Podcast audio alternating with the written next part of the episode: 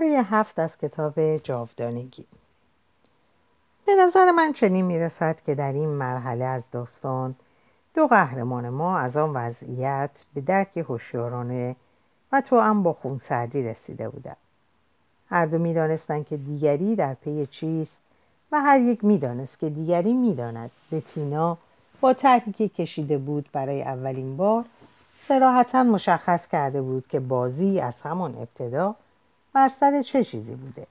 جاودانگی.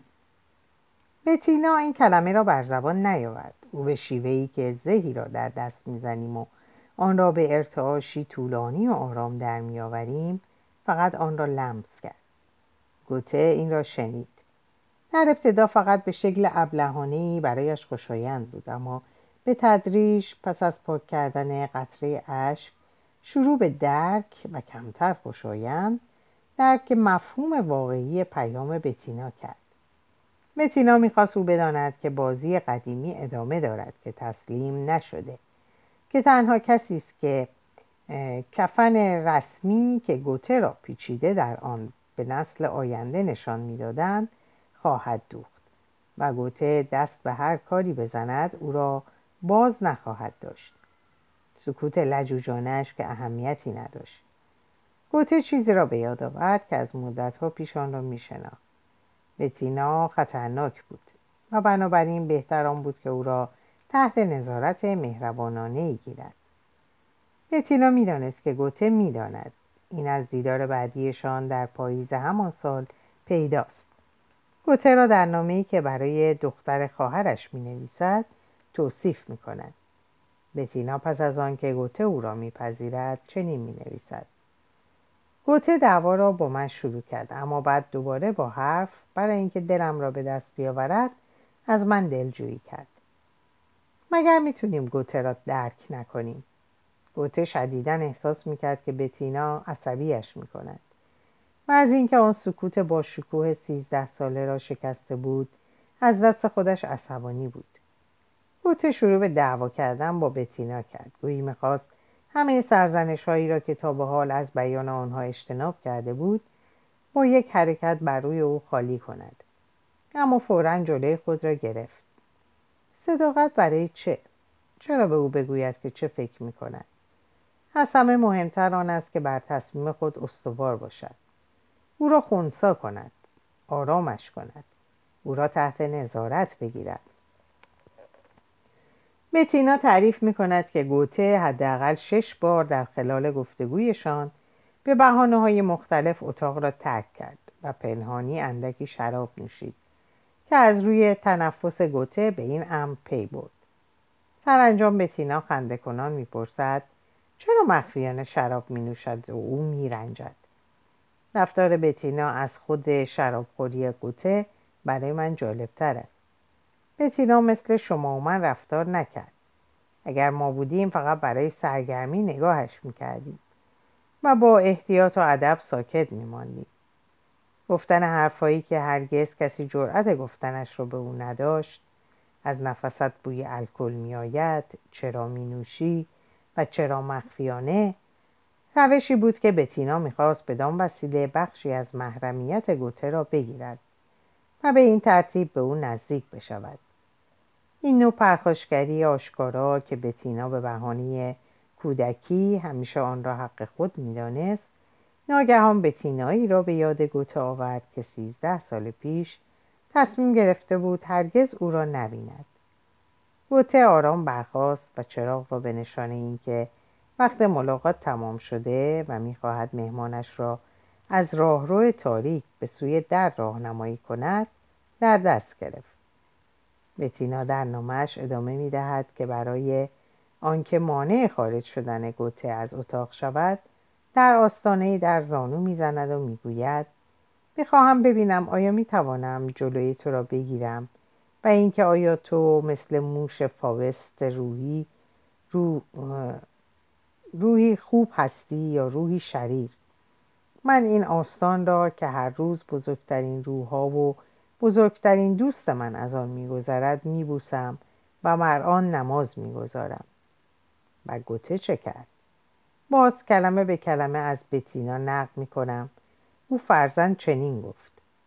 من برای گذر کردن بر خود تو و بر عشق تو پا نمی‌گذارم. عشق تو برای من بسیار گرامی است. اما در مورد روحت. من از کنار آن میگذرم.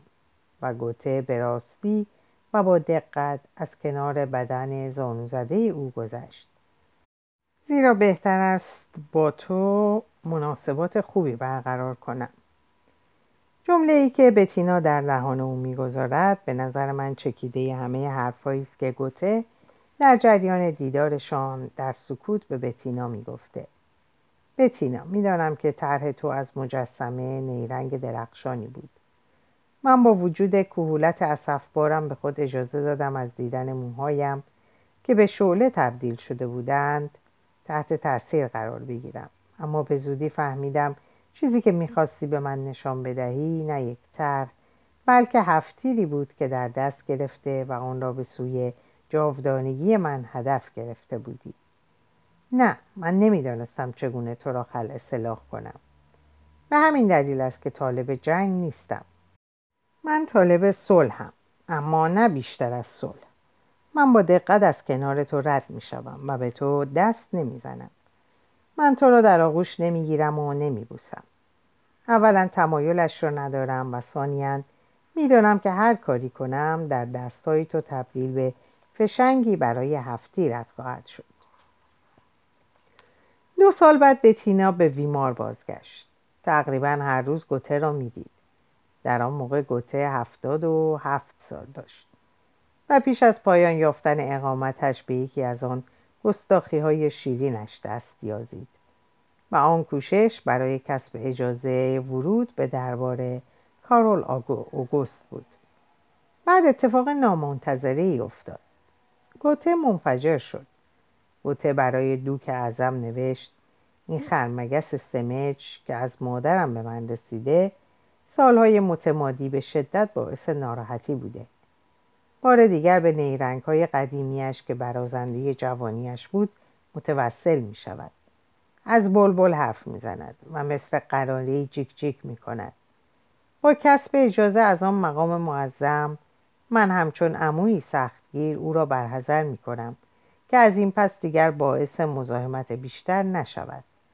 در غیر این صورت آن مقام از مداهنه هایش هرگز در امان نخواهید بود. شش سال بعد دوباره بتینا در ویمار ظاهر شد. اما گوته او را نپذیرفت. مقایسه کردن بتینا با یک خرمگس مزاحم ختم کلام کل ماجراست. عجیب است. زمانی که گوته طرح مجسمه یاد بود را دریافت کرد تصمیم گرفت با او از در صلح و صفا درآید. گرچه گوته از حضور او حالش به هم می‌خورد اما کوشید حتی امکان حتی با دادن بوی الکل تمام یک غروب را با حسن سلوک با او بگذراند. پس چرا حالا تصمیم گرفته بود تا همه آن جد و جهدها برباد برود؟ او که آن همه مواظب بود تا با پیراهن چروکیده و چروکیده به جاودانگی پا نگذارد پس چرا ناگهان این جمله وحشتناک را درباره خرمگس مزاحم می نویسد که مردم پس از صد یا سیصد سال بعد یعنی وقتی که فاوست یا غمهای ورتل جوان به دست فراموشی سپرده می شود او را سرزنش کنند. لازم از صفحه زندگی را بفهمیم. تا مدت زمانی مرگمان آنقدر به نظرمان دور است که خود را مشغول آن نمی کنیم. مرگ نادیدنی و مرگ نادیدنی و نامرئی است. این اولین دوره شاد زندگی است. اما ناگهان مرگمان را در پیش روی خود می بینیم و دیگر نمی توانیم خود را از اندیشیدن در آن باره خلاص کنیم. دیگر مرگ با ماست و چون جاودانگی همانقدر با مرگ پیوند دارد که لورل به هاردی. می توانیم بگوییم که جاودانگی ما نیز همراه با ماست و لحظه ای که پی می‌بریم جاودانگیمان با ماست با بیقراری در پی آن میافتیم. می دهیم یک قبا برایش بدوزند. برایش یک کراوات جدید می خریم نگرانیمان این است که دیگران ممکن است لباس و کراواتمان را انتخاب کنند و انتخابشان بد باشد. این وقتی است که گوته تصمیم می‌گیرد خاطرات خود اثر مشهور شعر و حقیقت را بنویسد. همین موقع اکرمان اکرمان فداکار را فرا می‌خواند تصادف شگفتانگیز زمانها. همان سال 1823 بتینا طرح مجسمه یادبود را برای گوته میفرستد و به او اجازه می‌دهد گفتگو با گوته را بنویسد. همان تصویر زیبایی که تحت نظارت نیکخواهانه آن کس که تصویر شده پدید آمد. در پی این دوره دوم زندگی که شخص نمی‌تواند چشمانش را از مرگ برکند دوره دیگری کوتاهترین و رازآلودترین دوره ها می آید. دوره ای که آن را چندان نمی شناسند و دربارهش چندان سخن گفته نشده. در این دوره نیرو تحلیل می رود و خستگی ویرانگری بر شخص مستولی می شود. خستگی پل ساکتی که از ساحل زندگی تا ساحل مرگ کشیده شده. در این مرحله مرگ آنقدر نزدیک است که دیگر نگریستن به آن ملالاور شده. باز مرگ نادیدنی و مرگ نادیدنی و نامرئی است. نادیدنی مثل چیزهایی که بیش از حد برایمان خودمانی و آشنا شده اند. مرد خسته ای از پنجره به بیرون نگاه می کند که درختها را می بیند و آرام نامشان را بر زبان می آورد شاه پلو بلوط سپیدار افرا و آن نامها چون خود آن درختها زیبا هستند.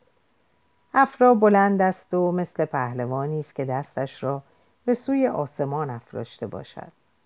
یا مثل شعله است که در هوا پرواز کرده و همانجا جسمیت یافته باشد. افرا آخ افرا جاودانگی تو هم مسخره است. واژهای توهی است. دامی که باد سید می کند البته اگر آن را با زیبایی افرایی مقایسه کنیم که مرد خسته ای از پنجره به آن نگاه می کند جاودانگی دیگر به هیچ وجه برای پیرمرد خسته جالب نیست. و یک پیرمرد خسته که به درخت افرایی نگاه می کند وقتی ناگهان زنی پدیدار شود و بخواهد روی میز بنشیند و بر آستانه در زانو بزند و اظهار نظرهای تصنعی کند چه عکس عملی نشان می‌دهد. او با مسرتی ناگفتنی و قلیان ناگهانی سرزندگی به او خواهد گفت یک خرمگس مزاحم. من به لحظه ای می اندیشم که گوته واجه های خرمگس مزاحم را به رشته تحریر درآورد. من به لذتی که گوته چشید می اندیشم و او را مجسم می کنم که ناگهان به این دریافت رسیده است. گوته در سراسر زندگیش هرگز دست به عملی نزده که دلش می‌خواسته. او خود را همه کاره جاودانگیش میپنداشت و چنین مسئولیتی او را پایبند و شق و رق و رسمی کرده بود. او از چیزهای عجیب و غریب گرچه در این حال به شدت جذبش می‌کردند وحشت داشت و هرگاه خودش به کار غریبی دست می‌زد پس از آن میکوشید آن کار را به نحوی سر و سامان دهد تا در محدوده آن تعادل لطیف که گاه گاه آن را با زیبایی یکی می‌دانست نگاهش دارد. واژه خرمگس مزاحم نه با کارش تناسب داشت و نه با زندگی و نه با جاودانگیش این واژه های واژه ها آزادی ناب بودند. این واژه ها را فقط کسی می توانست بنویسد که دیگر در مرحله سوم زندگی قرار گرفته باشد مرحله ای که شخص دیگر, شخص دیگر نتواند به جاودانگیش خدمتی کند و دیگر برایش مسئله جدی نباشد هر کسی به این دورترین حد نمی رسد اما آن کس که برسد می‌داند که آنجا و فقط در آنجاست که آزادی حقیقی به دست می آید. این اندیشه ها از مغز گوته گذشت اما بلا فاصله آنها را فراموش کرد. زیرا پیر و خسته بود و حافظش خراب بود. حال به یاد آوریم که ابتدا به تینا در هیئت یک کودک نزد او رفت. 25 سال بعد در مارس 1832 وقتی شنید که گوته سخت مریض است بچهش را فورا نزد او فرستاد. پسر 18 سالش به نام زیگموند. پسر خجول به توصیه مادرش بیان که کمترین اطلاعی از موضوع داشته باشد شش روز در ویمار ماند. اما گوته می‌دانست بتینا سفیر خود را نزد گوته فرستاده بود تا صرفا با حضور پسر به او بفهماند که مرگ بیصبرانه در پشت در به انتظار است و اینکه بتینا در صدد آن است که جاودانگی گوته را در دستهای خود بگیرد. سپس مرگ از درگذشت و از درگذشت و به درون آمد. گوته یک هفته مبارزه کرد.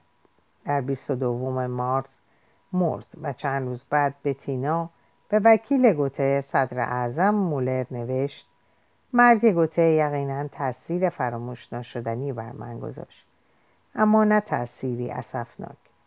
قادر نیستم عین حقیقت را در کلام بیان کنم. اما چنین به نظرم می‌رسد که هر آینه بگویم تأثیری با شکوه خیلی به آن نزدیک می‌شوم. حال با دقت به اصلاحی که بتینا در بیان خود کرده توجه کنیم. نه اصفناک بلکه با شکوه. اندکی بعد از این بتینا از همین صدر اعظم مولر درخواست کرد تا همه نامه هایی را که تا آن زمان برای گوته نوشته بود برایش بفرستد. وقتی بتینا آنها را خواند دل شکسته شد. همه ماجرایش با گوته صرفا مثل یک طرح بود. شاید طرحی برای یک شاهکار اما فقط در حد یک طرح و آن هم یک طرح ناقص. لازم بود دست به کار شود. سه سال تمام به تینا مشغول تصیح بازنویسی و اضافه کردن شد. از نامه های خودش هیچ راضی نبود. از نامه های گوته هم هیچ دلخوشی نداشت اکنون که آنها را بازخوانی می‌کرد از اختصار احتیاط و حتی گاه از بیربطیشان آزرده می‌شد گاه گاه گوته برایش طوری نامه نوشته بود که گویی صورتک کودکانه را تقریبا پذیرفته و مثل آن بود که درس های سهل و ساده به یک دختر مدرسه ارزا... به یک دختر مدرسه ارزانی می دارد. به همین جهت بتینا ناچار شد لحن آنها را عوض کند. هر جا که گوته وی را دوست عزیزم خوانده بود آنها را به عزیز دلم تغییر داد و سرزنش ها را با تعریف های زیل نامه ها ملایم ساخت و جمله های اضافه کرد که از نفوذ بتینا به مسابه سرچشمه الهام شاعر دلباخته حکایت می‌کرد البته بتینا نامه های خودش را اساسی تر از اینها بازنویسی کرد. نه خیر او لحن نامه ها را تغییر نداد. لحن, نام... لحن نامه ها کاملا درست بود. برای نمونه بتینا تاریخشان را تغییر داد.